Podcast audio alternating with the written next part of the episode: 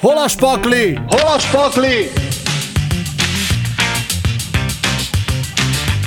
Hol a spakli? Hol a spakli? A spakli! A spakli! A spakli! Itt a spakli. A spakli 21. Az építőipari vállalkozók országos szakszövetségének podcastje. Közép-Európa egyik legnagyobb és legmodernebb kongresszusi konferencia központja jött létre Budapesten. A Magyarország egyik legjelentősebb rendezvénytermének számító Hungexpo területén. A meglévő épületeket felújították, és teljesen újakat is építettek, amelyek felszereltségükkel és megjelenésükkel is lenyűgözik a látogatókat. A nettó 55 milliárd forintos projekt a kész építő és szerelő ZRT kivitelezésében valósult meg a Finta Stúdió Kft. tervei alapján. Ezért az Évosz mai vendégei, Gancer Gábor, a Hungexpo ZRT vezérigazgatója, Kelemen Csaba, a Kész Építő és Szerelő ZRT vezérigazgatója, Péter Gábor DLA, a Finta Stúdió vezető tervezője. Urak, mi volt az első gondolatotok, amikor ennek a beruházásnak a lehetősége felmerült? Bennem 12 évvel ezelőtt merült fel ez az első gondolat, hogy egy beruházást kéne végrehajtani a Hungexpo-nál, amikor egy fejvadász megkeresett, hogy lenne egy ajánlata számomra, és hogy tulajdonképpen vállaljam el a Hungexpo vezetését, akkor nagyon óckodtam ettől a dologtól, először nem akart elmondani, hogy milyen cégről beszélünk, aztán amikor megmondta, hogy a Hungexpo-ról beszélünk, nem mondom, akkor megérkeztünk, mert ez egy, ez egy olyan dolog, amit azt gondolom, hogy lehet nagyon jól csinálni, hogyha ezt jól csináljuk, akkor az jó Budapestnek, és hogyha jó Budapestnek, akkor jó ennek a, a jó, jó, jó maguknak a kiállításoknak és a konferenciáknak is, és az volt az első vágyam, hogy csináljunk már egy konferenciási központot Budapesten.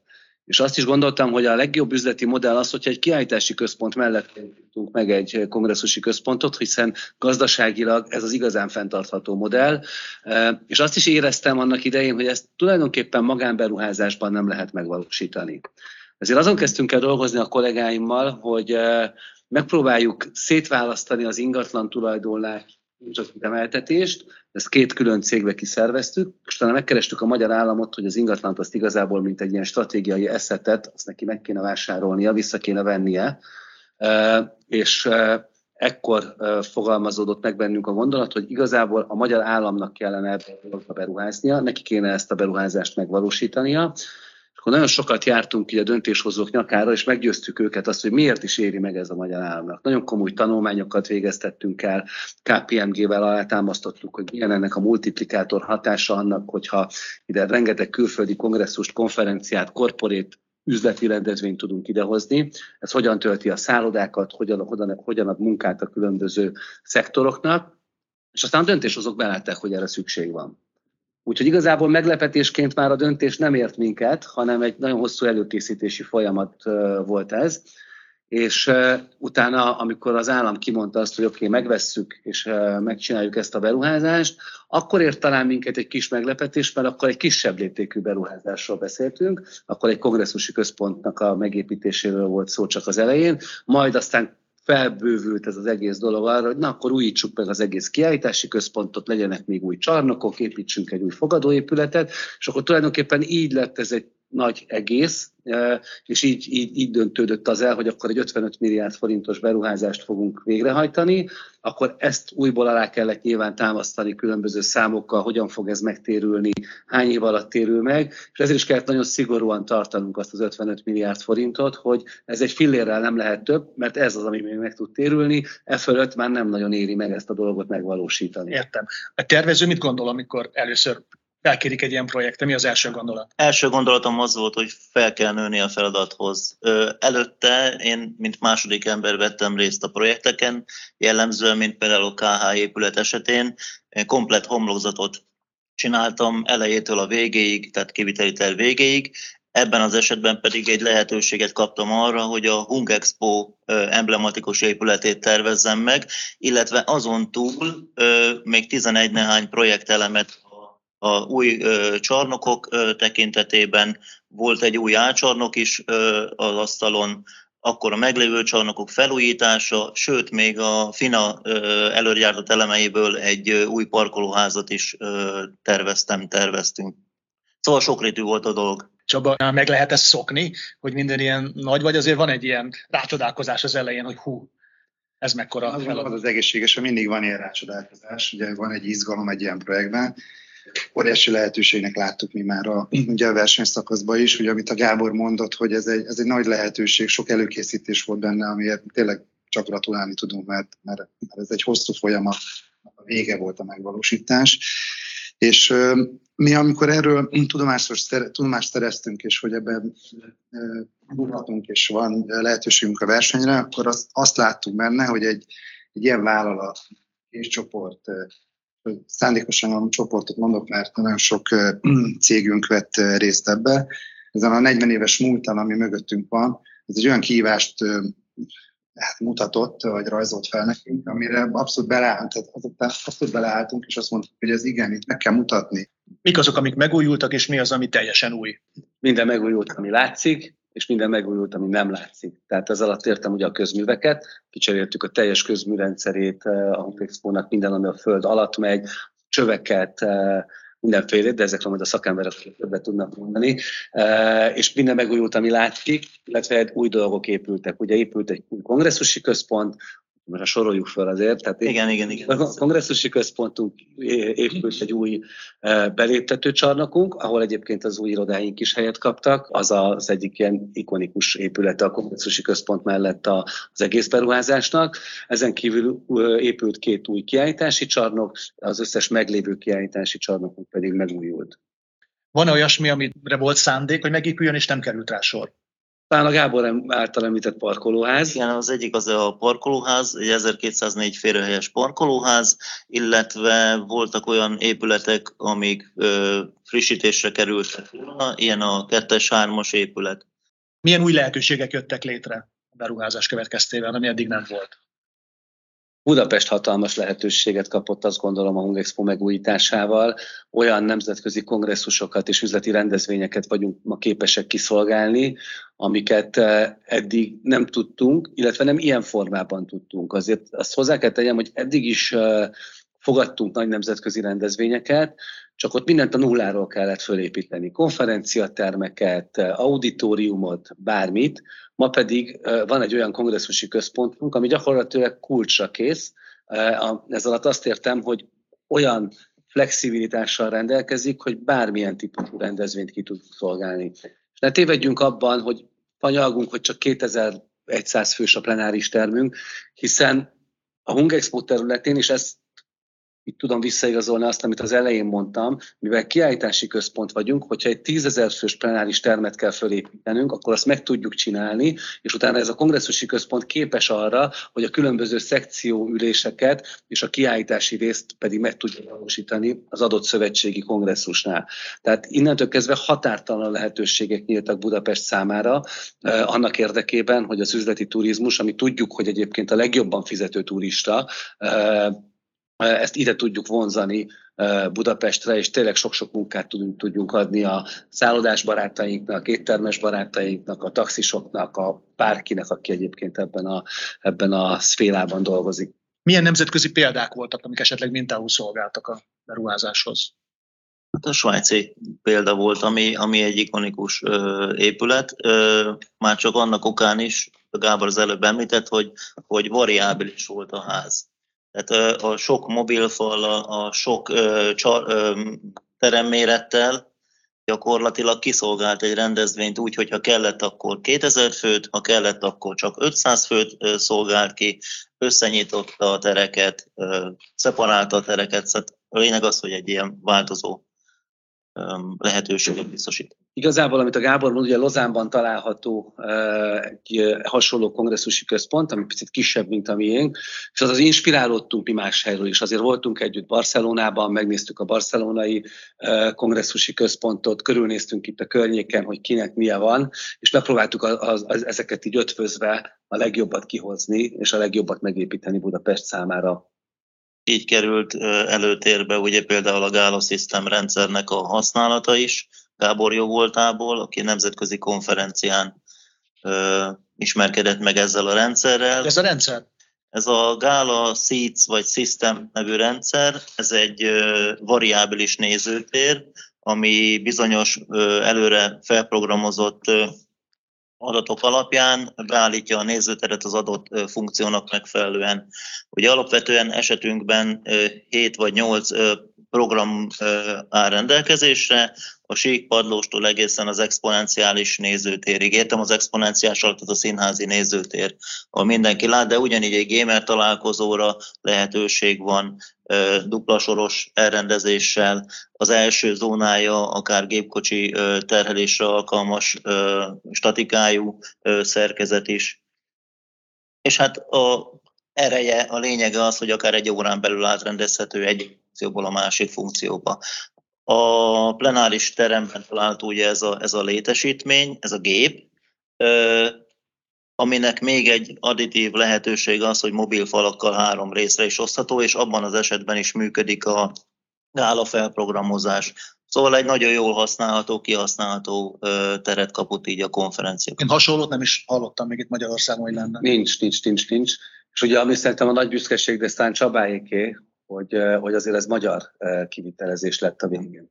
Igen, tehát hogy itt én mondtam, hogy a, itt egy olyan összefogásra volt szükség, és nem csak a két csoporton belül, hanem a csapaton belül is, hogy azért ez megtornáztatta a, a mi társaságunkat is, mert azért 6-7 meghatározó vállalatot érintett ez, és itt a gépbér színpadnak azért nagy szerepe volt ebbe, hogy egy, nem volt Magyarországon erre minta, tehát be kellett hozni egy terméket, és ezt meg kellett tudnunk szerelni.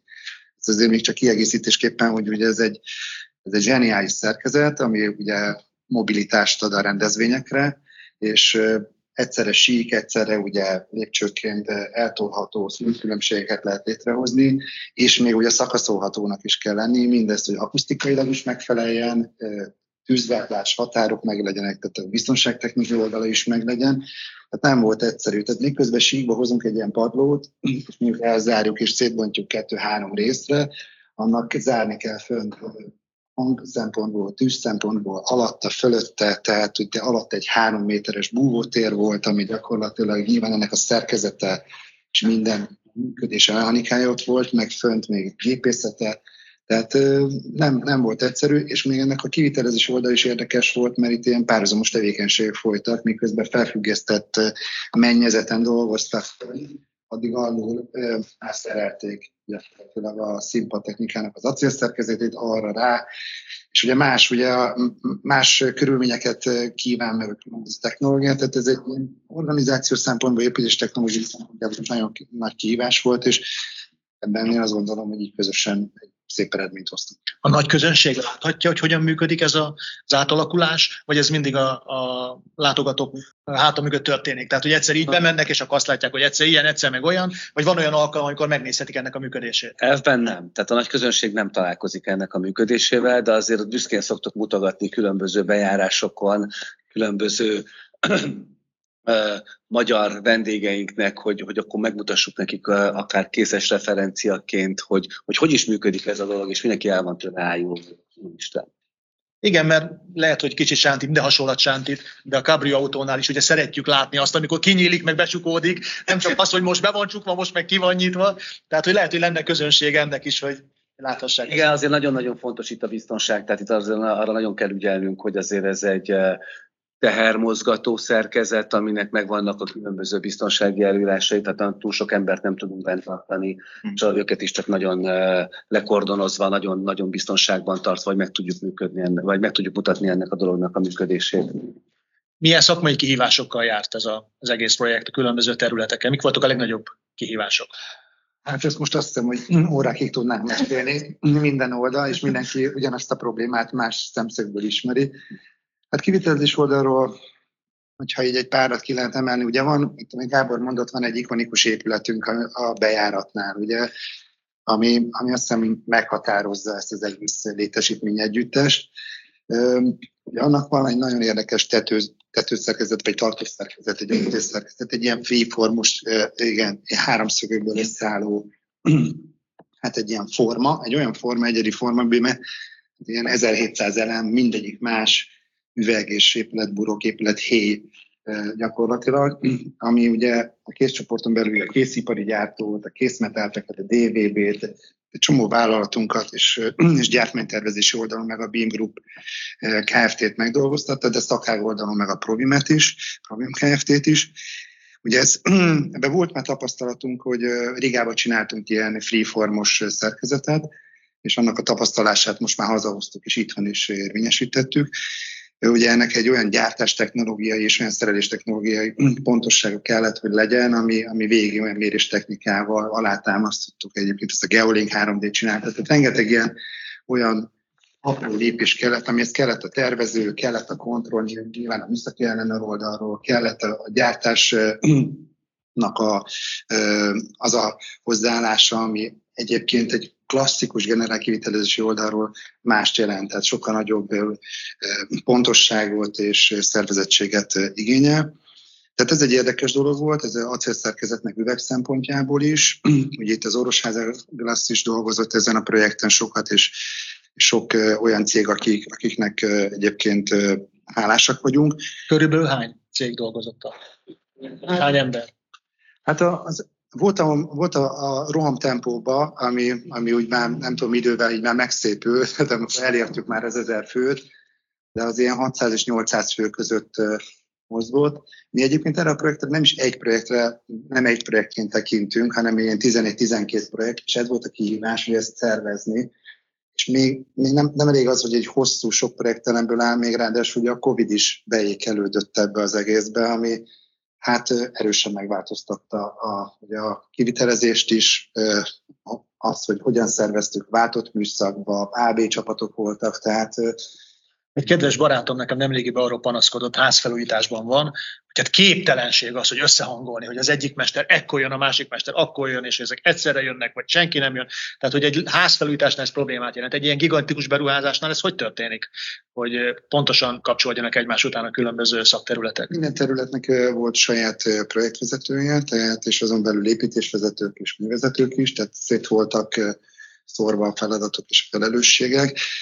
És sok-sok vállalkozó volt ebben, ebben a projektben. Nyilván a mindenben próbáltunk a, a meghatározó munka részeket saját erőforrásra megoldani, mert, mert ez, ez biztonságba helyezte azokat a munkanemeket.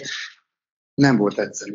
Voltak műszaki kérdések is, ami a tervezési oldalra ugye, hát visszatekintett, ami, ne, ami nehézség volt. Tehát volt például a CK épületen ezek a 20 méter nagyobb üveg felületek, akkor voltak olyan, olyan, olyan problémáink, ami gyakorlatilag 10-12 méter magasságban kellett dolgozni. Rengeteg állványozási feladatunk volt, ahol, ahol ugye maga az építés, állványépítés, bontás is azért kihívás volt olyan értelemben, hogy időben és organizációban, de, de csak ha az F1 épületre gondolunk, a, ugye a, a főépületre, akkor ott is egy padlófűtéses felületre gyakorlatilag állványt szerelni, és 10 méter magasságban dolgozni, egy ilyen héjszerkezetet, a külső munkákat folytatni.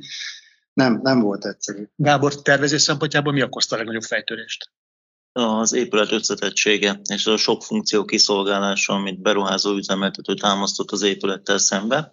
Ugye ha a CK épületről beszélünk, kiragadva az összes többi épületet, akkor ez egy meglévő és egy új épület részből áll össze, mint, mint a komplex épület. A meglévő épületen kezelni kellett a szerkezeti pontatlanságokat, adottságokat. Gondolok itt például a homozati egyenetlenségre. Eredetileg egy, egy előre gyártott beton kérekpaneles homlokzata volt, ahelyett a kész egy teljesen új homlokzatot készített, nyilván termikus blokknak megfelelő műszaki tartalommal. Kezelni kellett a fejépület szerkezeti problémáit, rövid konzol, stb. stb. Mege- szerkezeti megerősítés, akkor, akkor a meglévő csarnokon üzemeltető igény szerint egy nagy terasz készült, a tetején, ahhoz, ahhoz a legerősebb FF500-as előrejáratott paneleket kellett alkalmazni, hogy megfelelő teherbírása legyen. Az új épületrész nagy fesztávú szerkezetekből áll, hiszen ott is a nagy egybefüggő tér volt az igény, 12 méteres előregyártott födénpallók vannak ott is, ugyanez az FF500-as, a tetején egy óriási térács, amit épp így idefele jövet jutott eszembe, közel egy ilyen őszi időben kezdték el szerelni, és egyszerűen hihetetlen, hogy az a térrács az, az megépült. Számomra. Nem azért, mert megépült, mert nyilván a kész teljes mértékben alkalmas le és le a kalappal, csak ahogy számomra kirajzolódott a ház, hiszen megvolt a négy pilon, a négy vasbeton vertikális mag, és a, a közé kezdték el ilyen step by step építeni úgy az acéltartókat, hogy a földön összeszereltek egy, egy elemet, felemelték, felemelték a másikat, hozzá a harmadikat, és passzolt tehát le a kalappal. Valamit ott hegesztettek a helyszínen, mert az egy olyan speciális konzolos szerkezet volt, óriási keresztmetszetekkel. Szóval úgy jártatok, mint a zeneszerző, aki meg megírja élete darabját, és azt mondja, hogy kottán ez jó néz ki, de ember legyen a tarpának, ezt lejátsza. Én reméltem, hogy ezt lejátsza az ember, és az a két.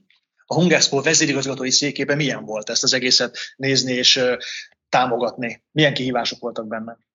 Úgy látom, hogy mondjuk minden 50 évben adatik meg a Hungexpo-nak, hogy egy ilyen jellegű lehetőséget, és ez, ez, ez, ez, ez a lehetőség ez most jött el, hiszen közel 50 éve vagyunk az Albert Irsai úton.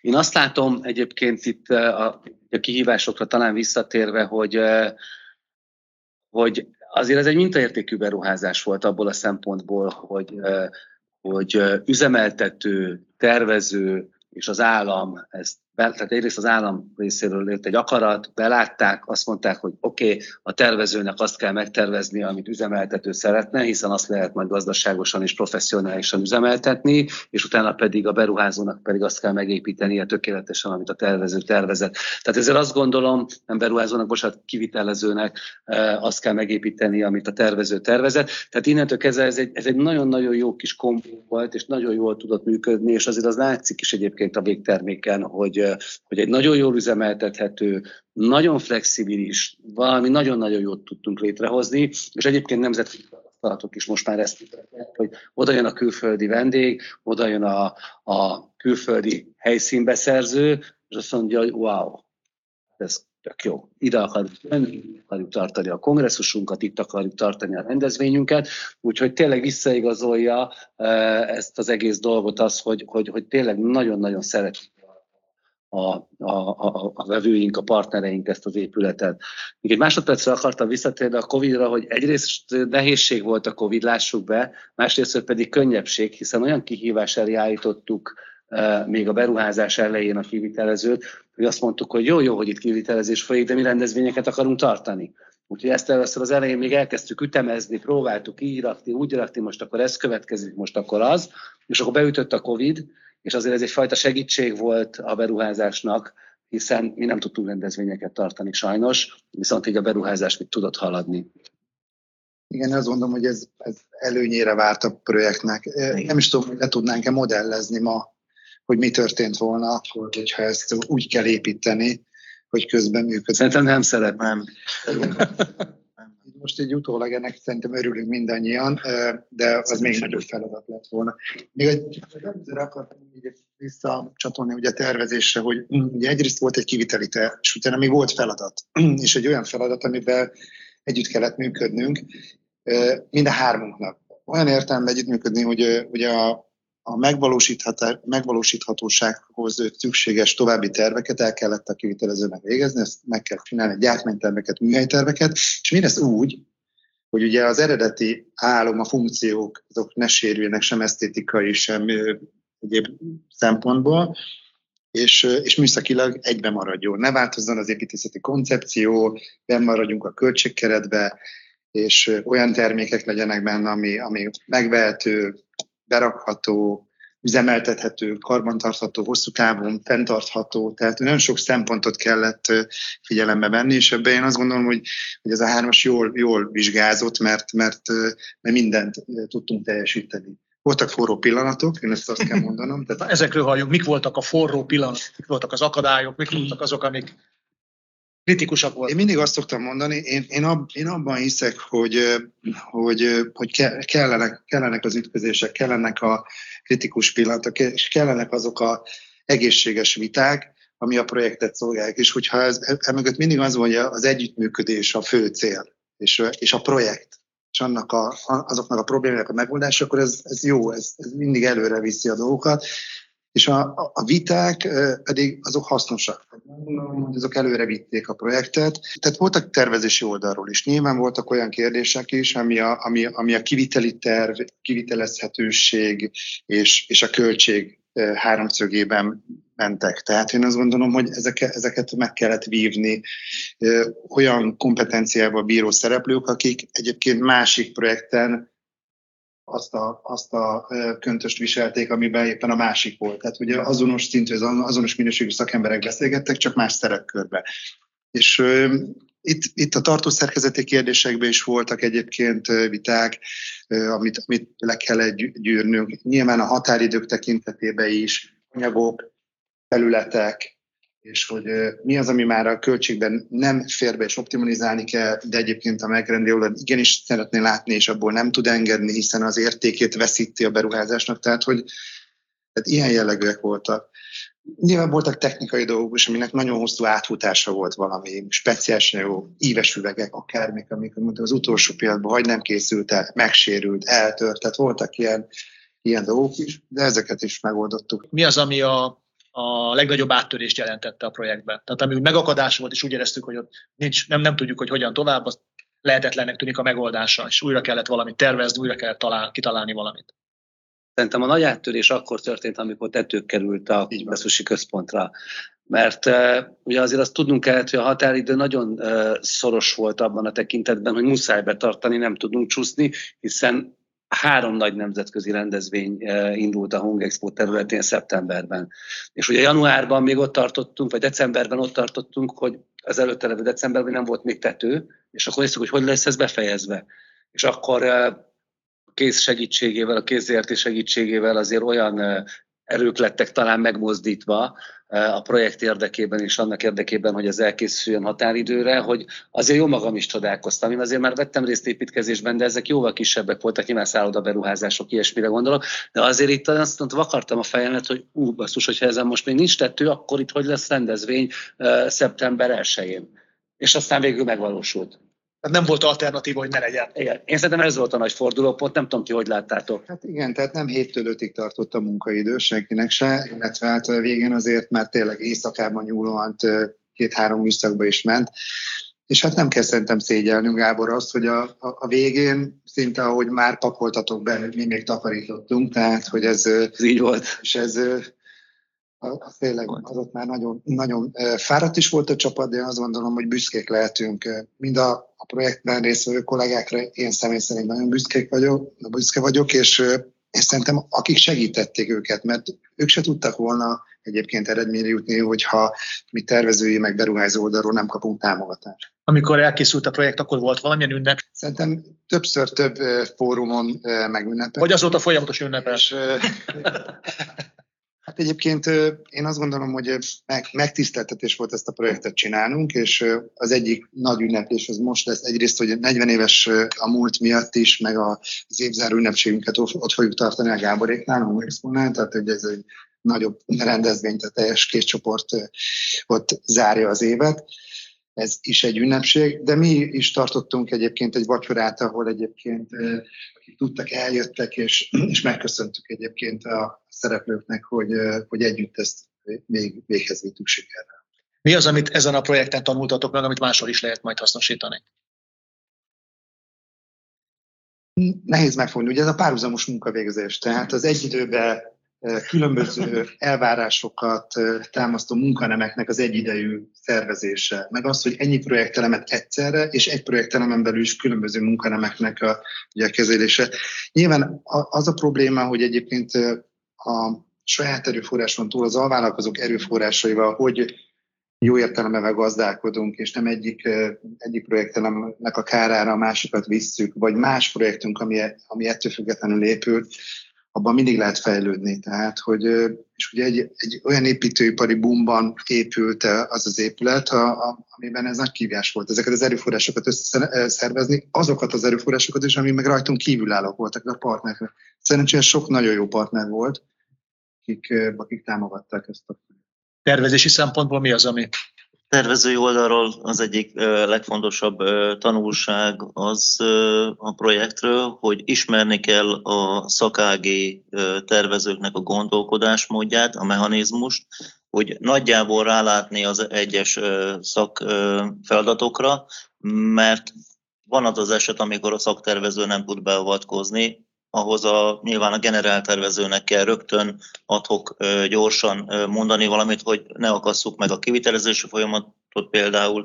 Tehát én úgy gondolom, hogy a tudás soksége, a szakmai tapasztalat az nagyon sokat számít számított, és ezt lehet aztán a jövőben is hasznosítani, illetve a kollégákkal való együttműködés tehát az együttműködés nagybetűvel, mind a, mind a beruházói üzemeltető oldalról, mind a kivitelezői oldalról, hiszen tényleg magam nap mint nap volt úgy a kooperációkon, hogy, hogy egyik órában a CK-t egyeztettem, másik órában a D1, D2-t, a harmadikban mentem az ácsarnokot megnézni a kollégákkal kooperálni, tehát, tehát fontos, hogy az ember át tud legyen és maradjon, és kitekintsen. Azt még érdemes elmesélünk, hogy volt olyan az F1-es épületnél, ahol megvoltak a kiválasztott termékek, meg volt a végleges gyártmányterve, minden szerkezetnek, sőt már szerkezet már fenn volt, és akkor, akkor ugye a kivitelező oldalról mi jónak láttuk, hogy csinálunk még egy még részletesebb, már a termékekhez igazított egy BIM modellt, ami épületgépészet, épületvillamossági területre ütközésvizsgálatokat csináltunk, és ezt egy, egy együttműködésben csináltuk, nyilván a, a kiviteli tervek felhasználásával, és ezt közösen néztük, hogy akkor továbbra is az épület működőképes, azokat a paramétereket tudja, a megrendelő megkapja azt a minőséget és azt a műszaki tartalmat, amivel megbízott minket. Tehát például ez is egy érdekes dolog volt, hogy egy gyártmánytervezés és egy modellezés is hogyan került egy integrált modellbe, és azon egyébként kivitelezés támogató olyan anyagot tudtunk, amivel tényleg egy olyan 3D-s támogatás volt, ami, ami ma már egyre jobban hát elvárás, és egyre többször jelennek meg az építkezéseken. Eljut eszembe, hogy a CKD 1 2 csarnok is így BIM modellben készült, ahol is a CK épületben bele volt integrálva a, akár a tartószerkezet, akár a gépészet, az elektromos, a sprinkler és így tovább, és az egészet együtt vizsgálva készült el a modell, amiből aztán tényleg ilyen virtuális bejárással lehetett nézni az adott pontokat, hol lehet probléma, hol nincs probléma, hol lát a kivitelező problémát, hol hiányzik valami. Tehát ez egy nagy, a mai világnak egy vívmánya ez a BIM alapú tervezés. És ugye számomra nehézség az volt, hogy a CK-val kezdtem úgymond foglalkozni a Revittel, a BIM alapú tervező szoftverrel, és hát az elején nehezen ment.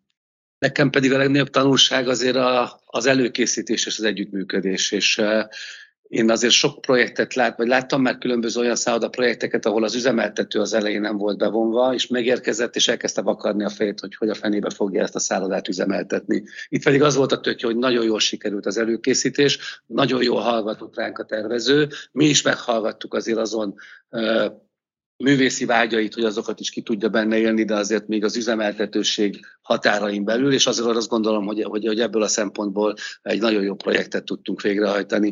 Azért a Hung Expo részéről szeretnék egy kis kiegészítésre én csak a hallgatóknak segíteni, hogy a CK épület, az a kongresszusi központ, az F1 épület, az az ikonikus fogadóépület, a D1, D2, az két új csarnok, ami épült, úgyhogy csak próbáltam segíteni, meg gondolom, ezt, nekünk ez tök jól, tök jól tudjuk, hogy ez mit jelent, de hogy a hallgatók biztos nem tudják. Abszolút. És hogyha elnézést, hogyha a hallgató ott járna talán a helyszínen, akkor a D1, a leánykori nevén D1 az most a, azt hiszem a H csarnok, és a D2 meg az I csarnok.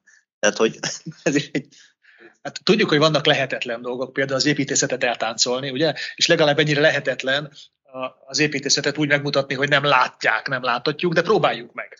Az a kérdésem, hogy, hogy vezessük végig egy virtuális látogatáson, egy szóban, szavakban a látogatókat. Tehát kérem, hogy kezdjétek el mesélni, hogy hol lépünk be, és ahol belépünk, ott mit figyeljen a szakmabeli, mi az, amire fölhívnátok a szakmabelinek a figyelmét, és mit, mire figyeljen egy olyan látogató, aki csak érdeklődik az építészet iránt. Honnan induljunk? Nagy feladat. Hát az F csarnokból, a fogadócsarnokból.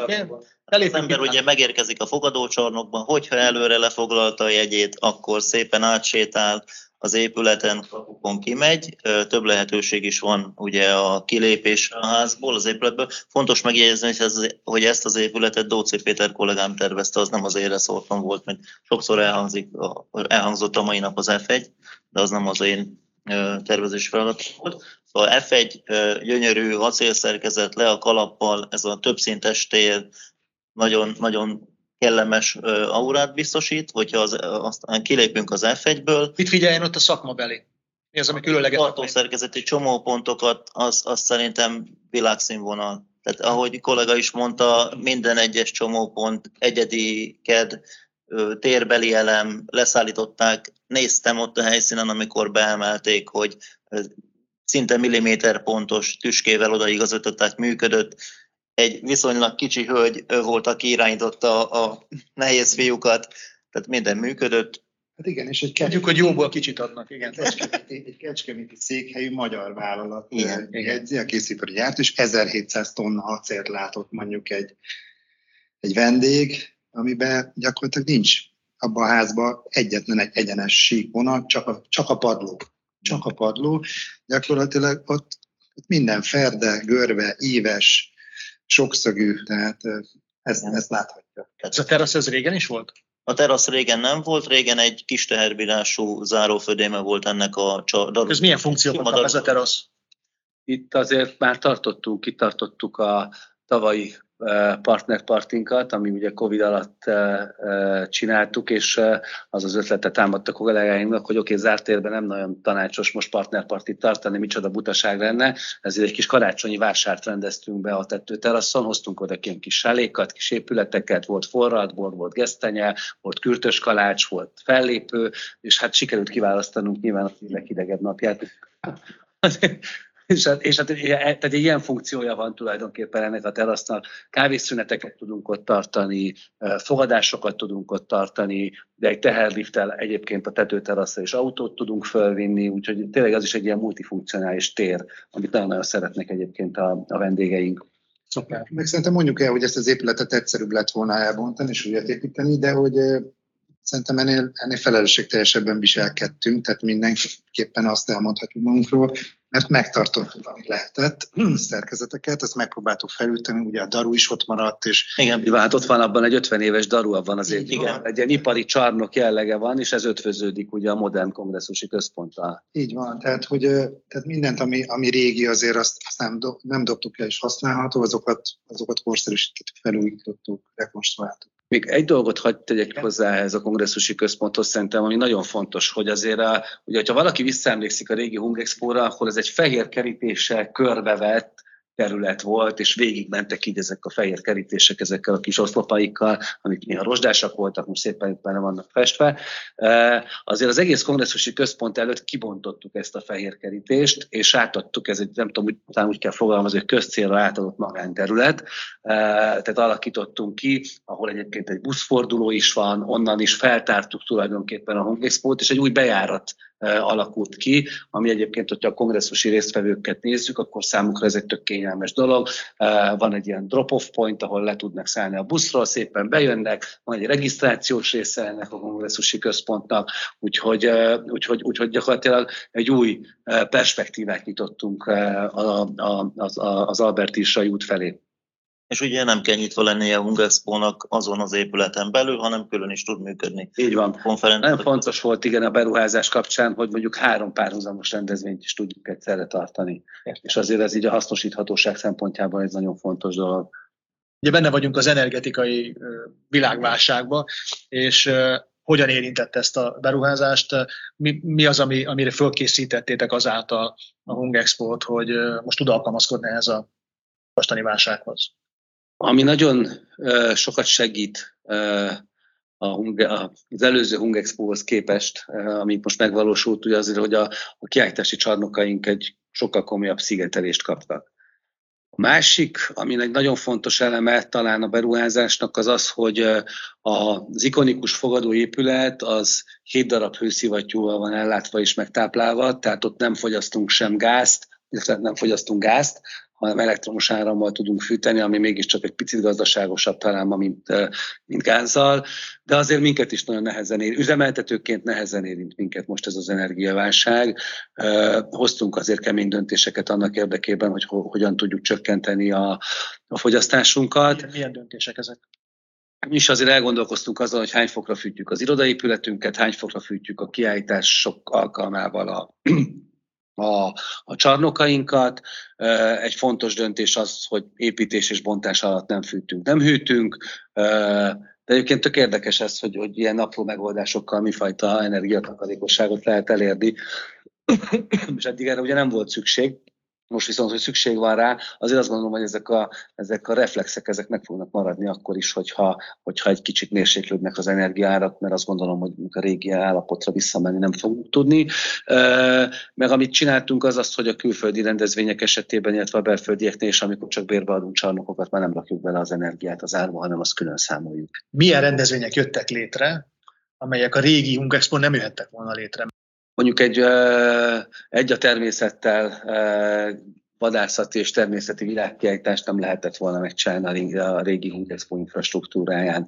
De azért idén volt kettő darab olyan nemzetközi orvoskongresszusunk, amit nem tudtunk volna egyébként ilyen körülmények között ilyen flottú lebonyolítani, és azért azt látjuk, hogy 2026-ig olyan nemzetközi rendezvények jönnek a városba, amik egyébként nem jöttek volna. Az összes többi pedig ugye a meglévő rendezvényeinket pedig sokkal magasabb színvonalon tudjuk kiszolgálni. Bővülni tudtunk például, tehát az mondjuk a, a ugye és a, már elkezdünk arról beszélni, mi történik a Hungexpo januártól, akkor ugye januárban rendezzük meg minden évben az agrár kiállításunkat, az Agromas Expót, amit mondjuk az utóbbi években, 18-19-ben már uh, ideglenesen épített sátrakban kellett lebonyolítanunk, hiszen akkora volt a terület igénye, hogy az az infrastruktúra, ami akkor éppen rendelkezésre állt, az nem tudta már befogadni. Ma ezt nem kell megépítenünk, hiszen építettünk új két kiállítási csarnokot, amiben több profilt lehet bonyolítani. És hát így az, így, így az összes kiállításunkat is úgy, újra tudtuk pozícionálni, szét tudtuk úgy őket szedni, hogy, hogy azok tematikailag logikusan felépítve jól be tudják lakni a kiállítási központunkat. Urak, képzeljük el azt a szituációt, hogy sétáltok a családdal, a gyerekekkel, esetleg unokákkal a Hungexpo területén. Mi az, amit meséltek nekik erről az egészről, amit itt részt vettetek és részt vesztek?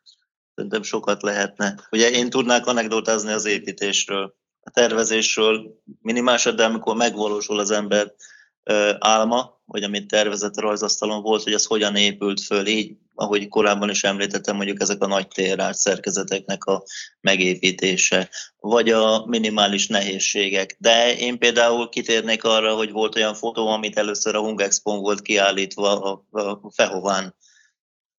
Zárójelben tegnap nyertem egy VK1, a VK-nél egy vadászati kulturális érték fotót. Na, gratulálok. Tegnap meg. Tehát, hogy én ilyen téren is kapcsolok hozzá nyilván a Hungexpohoz, nyilván a bejárások, kollégák megismerése, találkoztam otthoni keszthelyi kollégákkal így, akik, akik a egy természetes szervezésében vettek részt.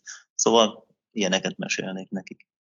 Én abban a szerencsés helyzetben vagyok, hogy a három gyerekem az folyamatosan járt ki eh, megnézni, hogy hogy áll itt az építkezés, és akkor tudtam nekik arról mesélni, hogy eh, hogy hogy is alakult ez a dolog, eh, meg hát ők azért az egész családon végig asszisztálta ezt az elmúlt 12 évet, amit a Hungexpo-nál töltöttem, úgyhogy ők jó képben vannak. Remélem, hogy ők majd a saját gyerekeiknek el tudják mesélni, hogy mit, ép, hogy mit épített itt a nagypapa és a csapata, és mi az, amit itt együtt kitaláltak.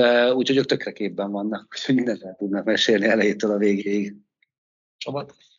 Én a három lányommal, hogyha végigmennék, akkor biztos azt mondom, hogy milyen hosszú idő volt, de két telet is megélt ugye ez a projekt, és hogy hány ember munkája kellett ehhez. Egy-egy része, hogy ott mekkora munkagödör volt, hogy az a ház lefele milyen mély egyébként, vagy azok a szerkezetek, amik nem látszódnak, vagy azok a gépészeti elektromos megoldások, vagy bármi, vagy egy épületburok részlet, ez a mennyi gond volt, mennyi feladat. Nyilván ilyen hitetlennek tűnik, amikor az ember egy kész dolgot lát, hogy, hogy ez, ez biztos nem volt annyira nehéz, nem is látszik rajta.